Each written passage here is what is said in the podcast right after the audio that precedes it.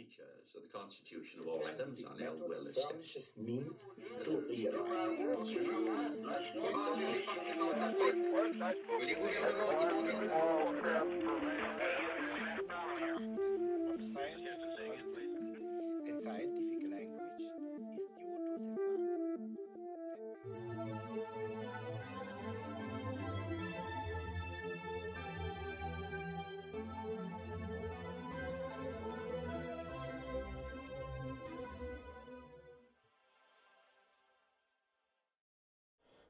Здравствуйте! Сегодня с вами снова Юрий Каретин и Юлия Сомова. Здрасте. Сегодня мы хотим поговорить о таком интересном вопросе, как совместимость науки и религии. Совместимы ли они вообще?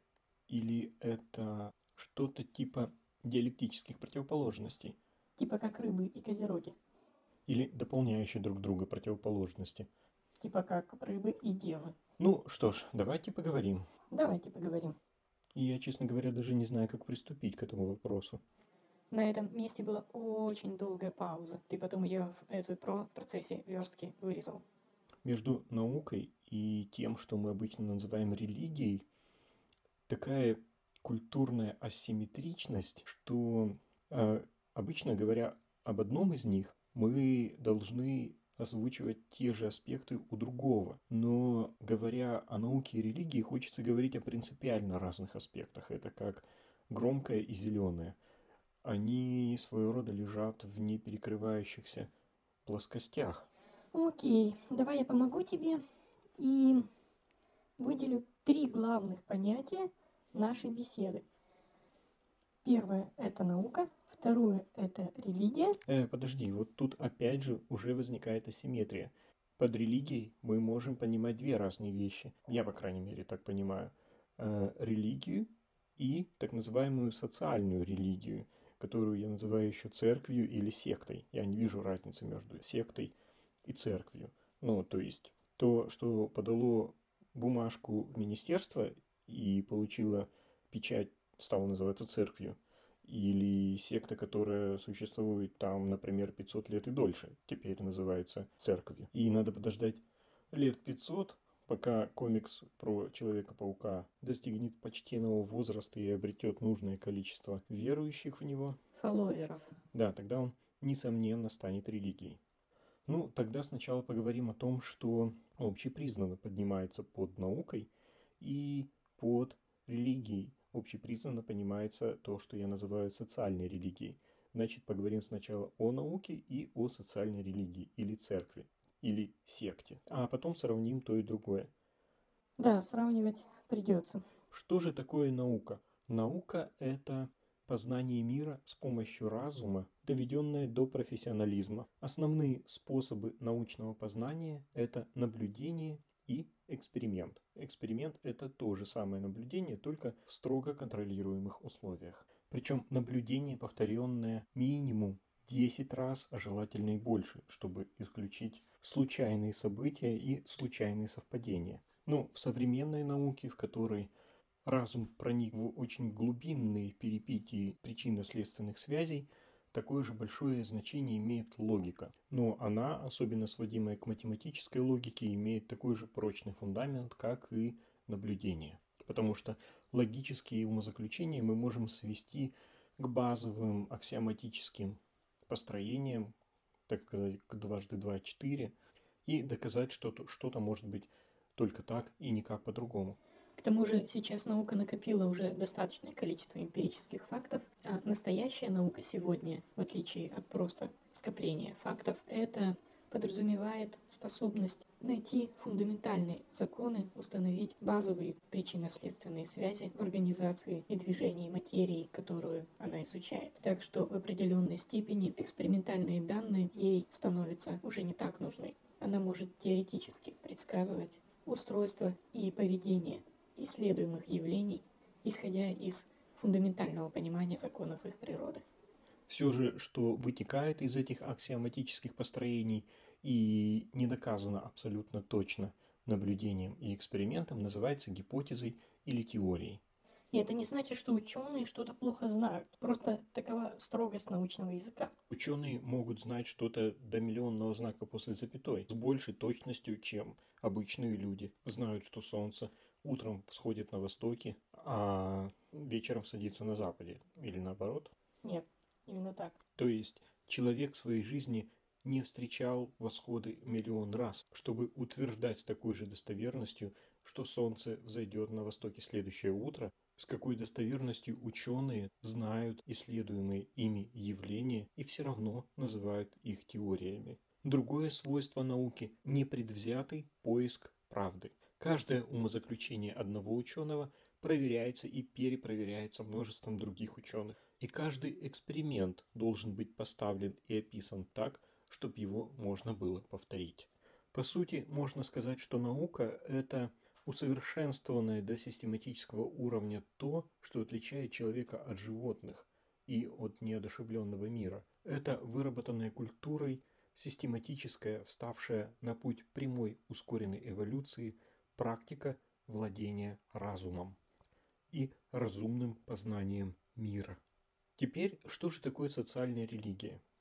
А, знаешь, к слову, я вдруг поняла, что так называемые религиозные люди, то есть эти финичкоплеты и кармофилософы, которые оправдывают, объясняют э, свои поступки не человеческой порядочностью и человеческими принципами, а тем, как это отразится на их карме. Вот всем таким людям, я поняла, из жизни доверять нельзя. Это такой чисто практический опыт все люди такого уровня человеческого развития, которым я могла бы безусловно довериться, сами себя называли атеистами. Все до одного. Конечно, в этом вопросе, как и во всех подобных, это тоже вопрос статистики. Я бы свел религию к первичному ретроградному сознанию, основа которого первичная структуризация опыта.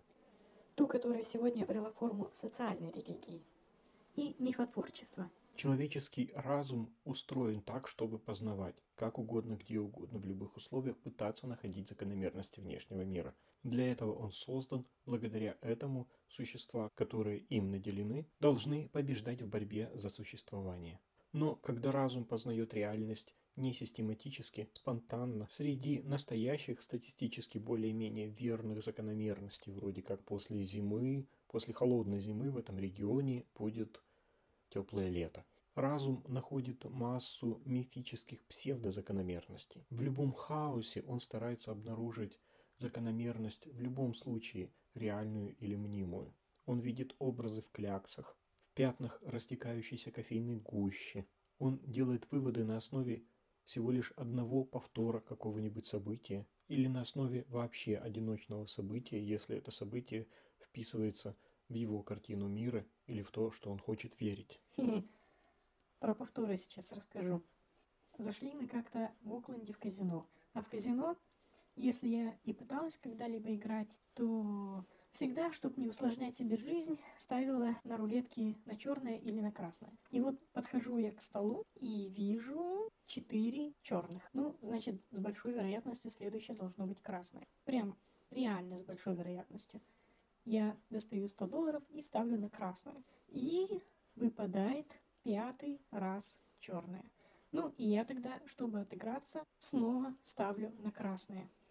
И что ты думаешь? Выпадает шестой раз черное. Да.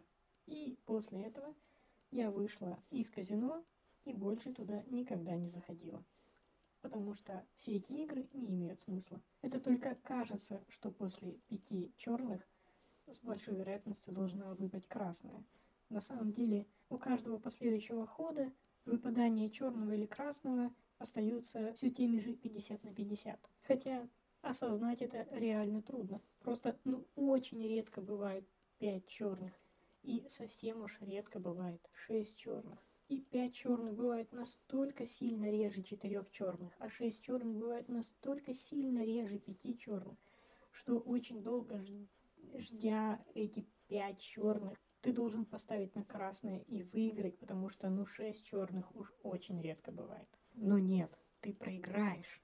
Потому что после пяти черных шестая черная будет опять с вероятностью 50%. А если и не проиграешь, то останешься на статистическом нуле. То есть жить систематически выигрывая на такую игру не сможешь. Эти хаотические выпады еще и кластеризуются. Фрактальная кластеризация – это природная организация хаоса вообще. Поэтому в рулетку не сработает и стратегия Мартингейл, когда вы на каждом следующем ходу ставите, например, только на черное, пока не выпадет черное, каждый раз удваивая ставку, чтобы выигрышем покрыть результат покрыть общие результирующие расходы. Вы можете выигрывать у казино таким образом какое-то время, но рано или поздно случится такой длинный кластер одних красных, что вы разоритесь первым, потому что у казино больше денег для того, чтобы выплачивать вам выигрыши, чем у вас денег для того, чтобы оплачивать очень длинный кластер проигрышных вариантов. В этом отношении, кстати, когда-то провели очень интересный эксперимент исследователи азартных игр. Дали тысячи человек монетку и заставили тысячи раз подбрасывать регистрируя, выпадает орел или орешка. Казалось бы, за тысячу подбрасываний пертурбации в разностях частоты выпаданий орла и орешки должны совсем смазаться. Частота выпадания орла и орешки должны прийти статистически к равнозначному результату 50 на 50. Но оказалось, что все не совсем так. Оказалось, что да, у большинства участников эксперимента статистика выпадания орла и орешки выравнивается. Но было небольшое количество людей, у которых было феноменально много орлов или феноменально много решек. И было некоторое чуть большее количество людей, у которых было просто больше орлов или решек. Кластеризация. Равномерное покрытие пространства вариантов – это псевдохаос, созданный нашим разумом. Как-то в одном сериале талантливый детектив понял, что маньяк специально ходит в разные районы совершать свои преступления, чтобы места совершения преступлений выглядели хаотично. Их разброс по карте города, чтобы выглядел хаотично, потому что они равномерно, как бы хаотично покрывали всю карту города. Между тем, если бы он действительно совершал их хаотично, между ними была хоть какая-никакая маленькая кластеризация. Какие-то были бы дальше, а какие-то почти рядом друг от друга. Так же в сущности бывает и в жизни. Кому-то безумно везет всю жизнь, а кому-то безумно не везет. И так же, как в эксперименте с орлом и орешкой, это может быть просто кластеризацией хаоса. О, а я придумала новую религию. Можно верить в статистику и молиться статистике, потому что попадание в кластер избранных счастливчиков – это действительно непознаваемо, неуправляемо, неконтролируемо. На это можно только молиться. И вот эта вот структуризация внешнего хаоса мира, от нее не избавиться. Она просто вне человеческой воли покоряет человеческий мозг. Просто такова природа человеческого разума. Если кто-нибудь когда-нибудь играл на Форексе, тот знает, что линия стоимости валюты, на которой вы, например, ставите, идет, идет вниз, может идти сколько угодно долго. Вы ждете, ждете, наконец решаете делать ставку. И как только вы делаете ставку, э, кривая стоимости сразу начинает идти вверх. Как-то мой друг рассказывал, как он играет в покер онлайн с другими игроками. И ему все время кажется, что программа устроена так, чтобы он проигрывал. Причем, ну, ну просто совершенно несомненно это кажется. Просто вот его надувают. И оказалось, что это кажется всем остальным игрокам. И причем это очень солидная платформа с открытым исходным кодом. Можно скачать его и просмотреть что в этом коде записано. И вот эти игроки его скачивают, просматривают, прочитывают вдоль и поперек. Конечно, код программы совершенно нормальный, никаких подстав, чтобы их обдурить в нем нет. И тогда игроки начинают придумывать теории заговора о том, что этот нечестный код, который заставляет их терять деньги, незаметно вшит в код программы, разбросан по одной строчке по всему коду, так что отследить его очень сложно и так далее и тому подобное. В общем, становится понятно, что при такой способности разума порождать фантомы, даже очень рационального разума, который их осознает и с ними борется, но все равно их видит, а плачущих к правильному месту иконах можно даже и не заикаться.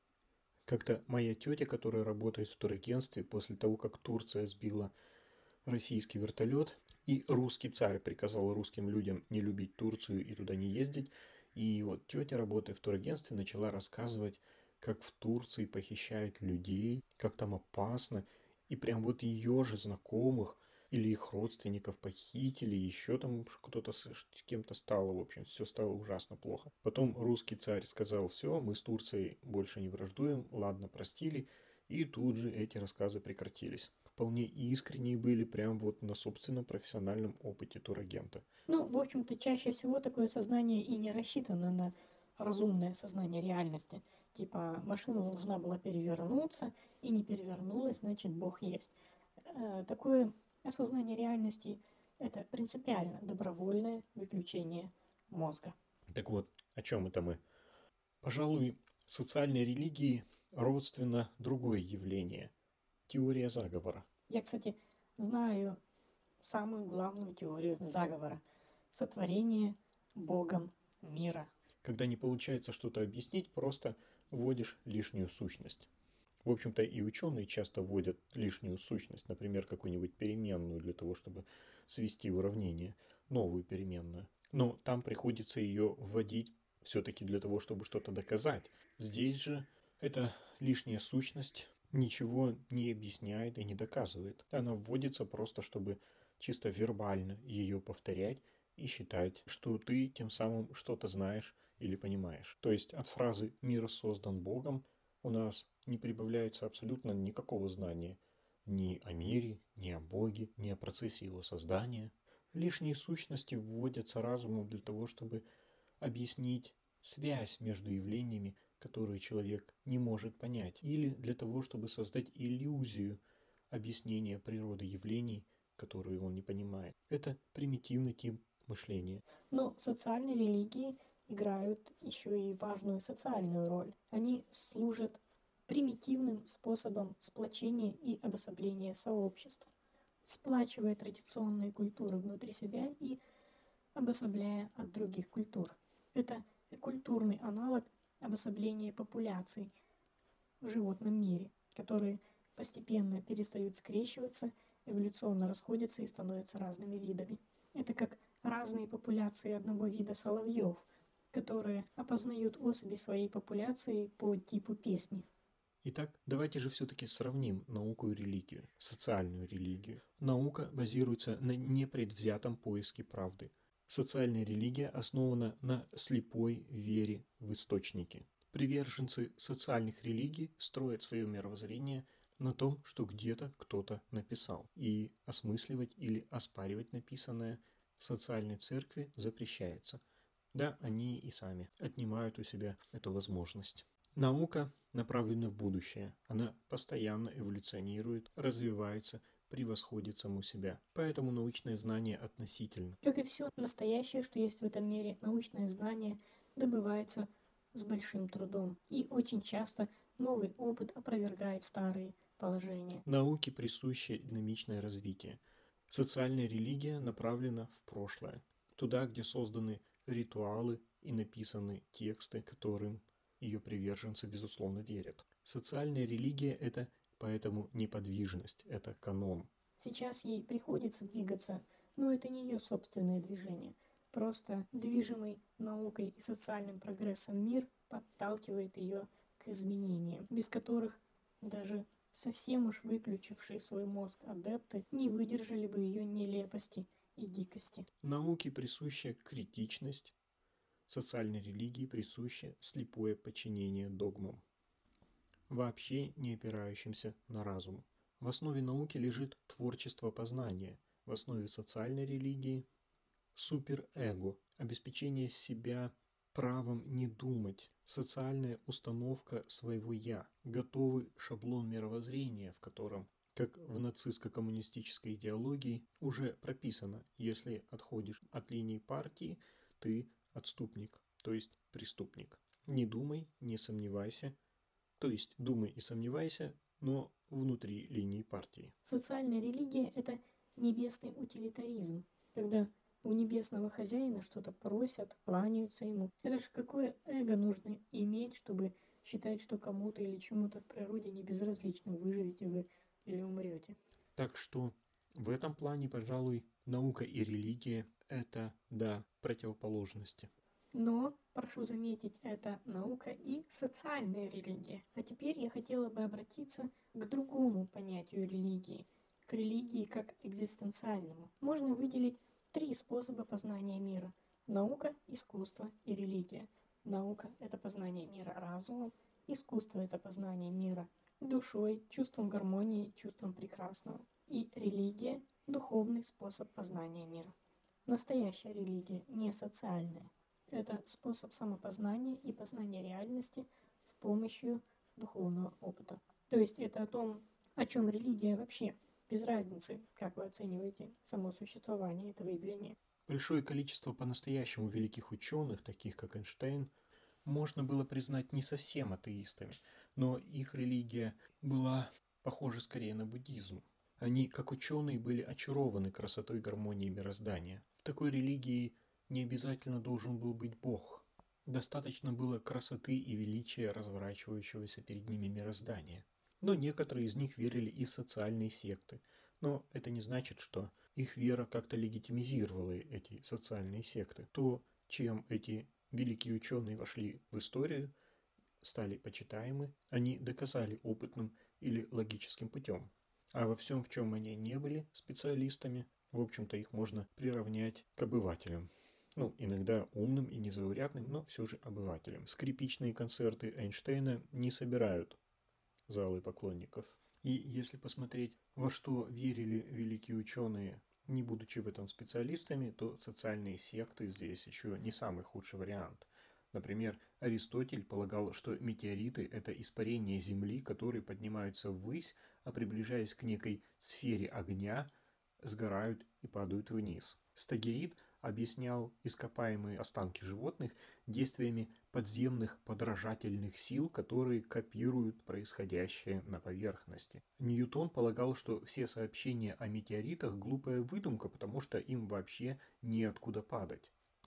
Также на основании сопоставления астрономических и исторических доказательств он отстаивал собственное убеждение о том, что возраст Земли не превышает 6000 лет. Фрэнсис Бэкон рассуждал о роли ведьм в погублении посевов. Гладстон утверждал, что древние греки не различали цвета, а Либих был убежден, что дрожжи не являются живой органикой.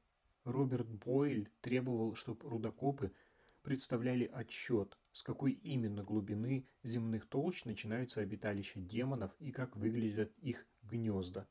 А Бюфон заявлял, что в Северной Америке эволюция идет медленнее, чем на других континентах. Галилей убеждал, что мысли Кеплера о влиянии Луны на приливы и отливы в морях и океанах Земли – вздор и ребячество.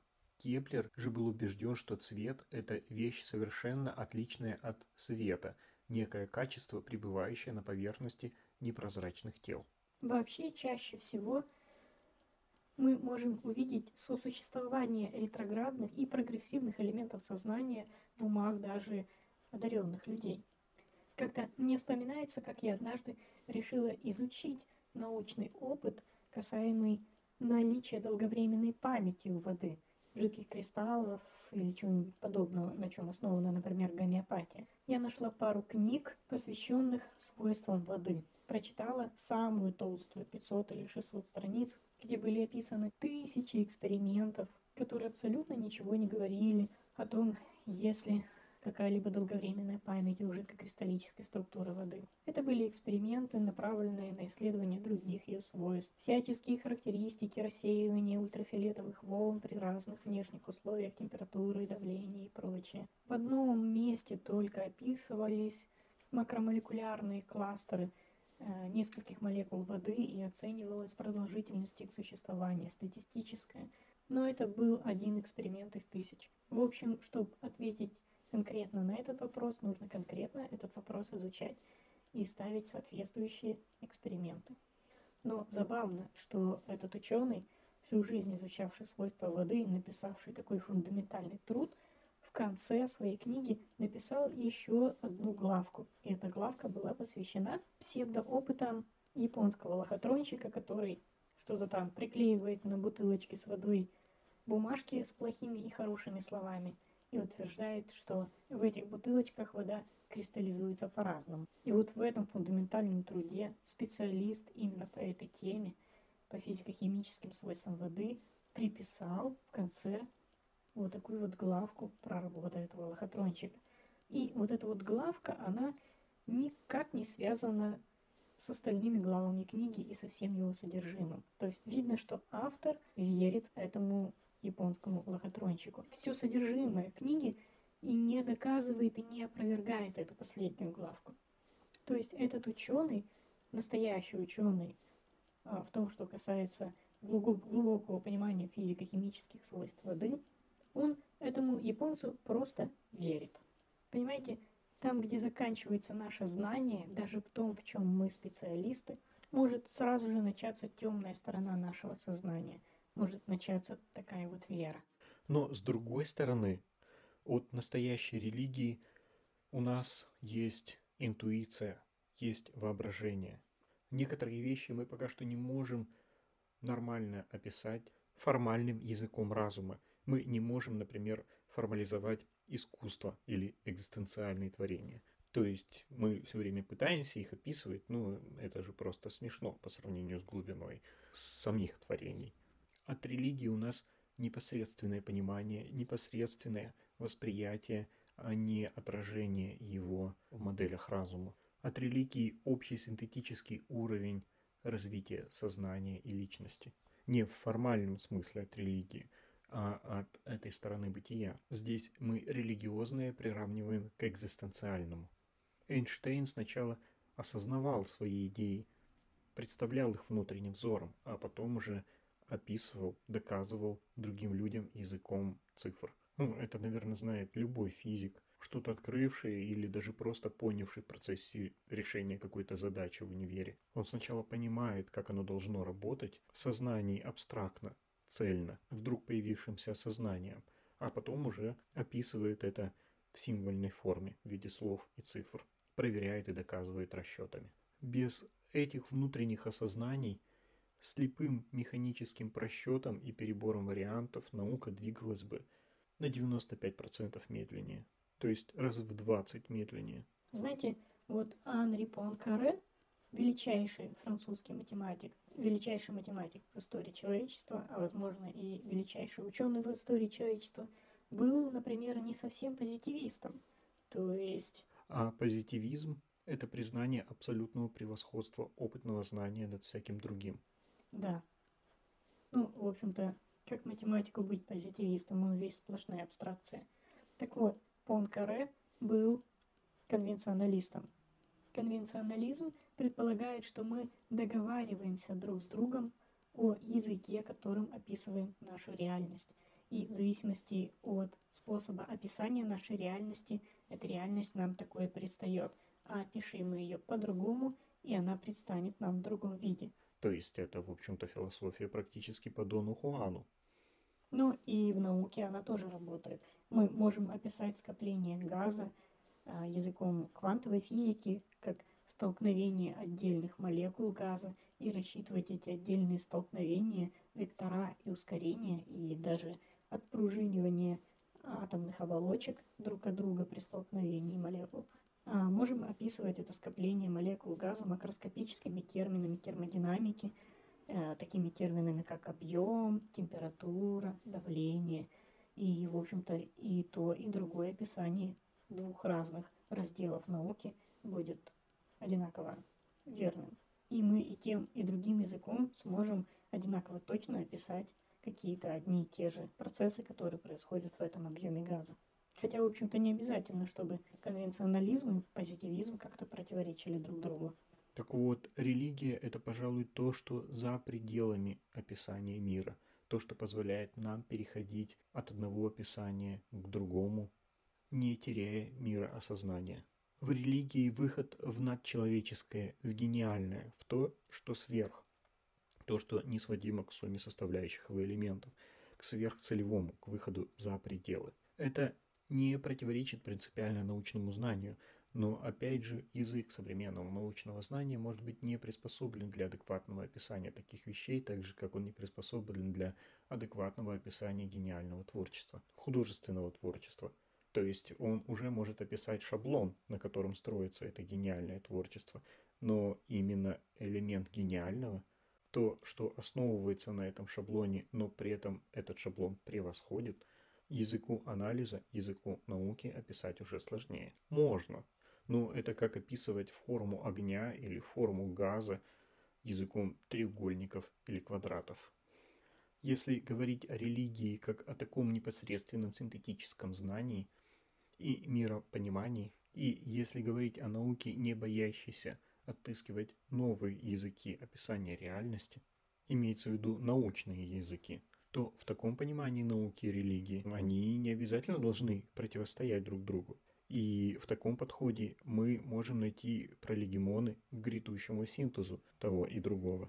В наше время религия, несмотря на Великие учения, появившиеся в 20 веке, это как наука в средневековье. Произнеся слово «религия», я буду полчаса мыть рот с мылом.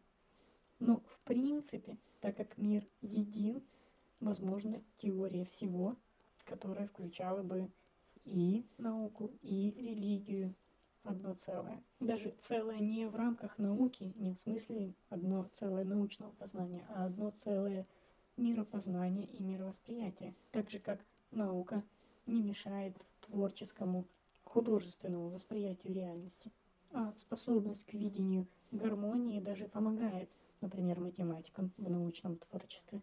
Главное здесь, самое главное, это не путать религию и науку местами. Они не должны заходить на территорию друг друга. Они должны придерживаться своих сфер – и своих методологий. Когда религия пытается влезть на территорию науки, получается мракопесие. Когда наука пытается влезть в поле экзистенциального, получается убогие, смешные трепыхания, вроде объяснения гениальности склонностью к подагре и повышенной концентрации мочевой кислоты в организме. Оставаясь же пока что внутри сфер своего поля познания, пока наука в своей непосредственной научной методологии не дошла до адекватного описания экзистенциального, а религия не обладает доказательной воспроизводимой базой наблюдений и экспериментов своих явлений, они могут дополнять друг друга в нашем синтетическом э, познании реальности. Именно. На том и порешим. С вами был подкаст 42 с Юлией Сомовой и Юрием Каретиным. До новых встреч. Оптимистична наша нота. Constitution of all atoms are now well established. Will you